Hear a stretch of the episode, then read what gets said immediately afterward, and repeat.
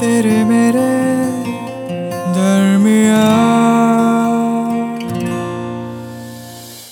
hi I am Priya Delhi University में professor हूँ। जब मैंने अपना ये इंट्रोडक्शन तुम्हें लिखा तो लगा कि यार अब आगे क्या बात करूँ। मिलने आने से पहले तुम्हारी शादी डॉट कॉम पर पूरी प्रोफ़ाइल मैंने खंगाल ली थी। क्या करते हो, क्या करना चाहते हो अर्निंग क्या है, वगैरह वगैरह। बस देखना था कि तुम रियल में कैसे हो। अब फ़ोटो देखकर तो जज नहीं कर सकती थी ना। कितने चुपचाप बैठे हुए थे यार तुम। तुम्हारी प्रोफ़ाइल याद आई कि तुम तो पैशनेट राइटर हो यार। चुप बैठे होते हो तब भी तुम राइटर टाइप लोगों के मन में कुछ ना कुछ तो चल ही रहा होता है। खैर, पता है, मुझे तो तुम पसंद आए।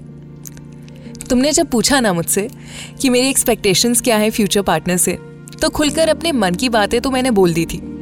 लड़का सेटल होना चाहिए, घर का काम भी कर ले पॉसेसिव ना हो अंडरस्टैंडिंग हो कंपैरिजन ना करे रिस्पेक्ट करे केयरिंग हो, लेकिन कहीं तुमने मुझे ओवररेटेड ना समझ लिया हो। सैलरी से मुझे मतलब नहीं है, बस सेटल होने चाहिए। आफ्टर ऑल कमा तो मैं भी रही हूँ।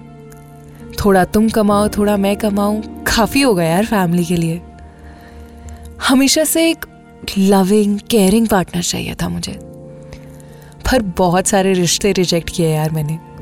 जब तुम्हारी प्रोफ़ाइल देखी ना उसमें लिखा था, राइटर हो तुम. मुझे बहुत अच्छा लगा, क्योंकि जो लिखना जानता है ना, वो समझना भी जानता है। वैसे, लिखते तो बहुत खूब हो तुम। तुम्हारी बायो के शब्द शब्द में गहराई थी। और यही एक वजह थी कि मैं तुमसे मिलने आई। मुझे किताबों से ज़्यादा उन किताबों के लेखक पसंद है। देखो ना, मैं प्रोफेसर और तुम पैशनेट राइटर। मतलब मैं किताब और तुम शब्द।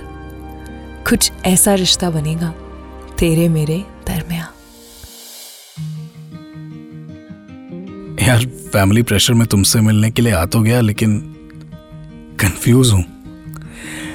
क्या मैं शादी के लिए रेडी भी हूँ? तुम्हारी वो टीचर वाली प्रोफ़ाइल देखी और यहाँ मुझे मेरे पेरेंट्स ने तुमसे मिलने के लिए भेज दिया।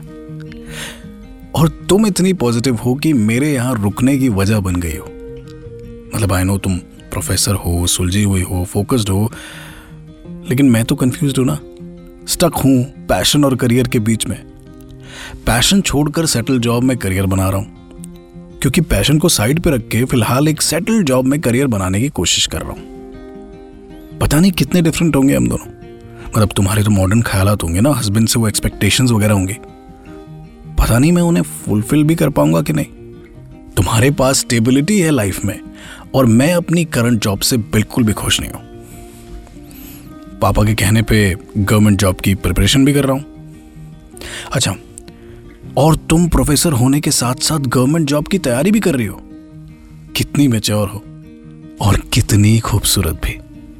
अब मुझमें तुम क्या देख रही हो, ये बताना थोड़ा मुश्किल है मेरे लिए।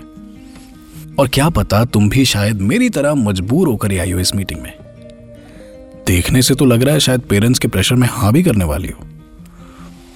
पर सच कहूँ तो मेरी सैलरी के बारे में मेरे घर वालों ने ना थोड़ा बढ़ा चढ़ा कर बोल दिया वो एक लाख नहीं एक्चुअली पचास हज़ार ही है forty eight thousand to be precise तुमने इतना सब कुछ बनाया है।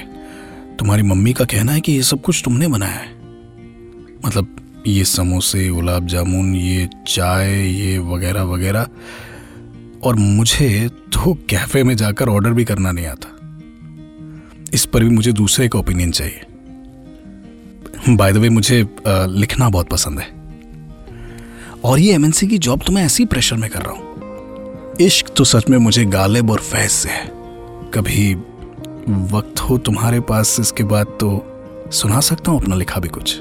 एक्चुअली ये भी कहना था तुमसे कि अगर आज तुमने मुझे एक परसेंट भी पसंद किया ना तो मैं पूरी कोशिश करूँगा खुद को तुम्हारे काबिल बनाने की।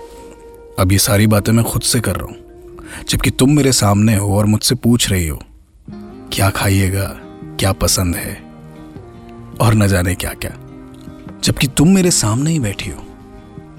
आई जस्ट विश कि आज की बातचीत जरा पॉजिटिव हो जाए। और फिर बाकी की कहानी मैं संभाल लूँगा जो है। तेरे मेरे दरमिया तेरे मेरे दरमिया इस पॉडकास्ट के बारे में अपना फीडबैक देने के लिए हमें लिखें podcast at my Radio City dot com पर।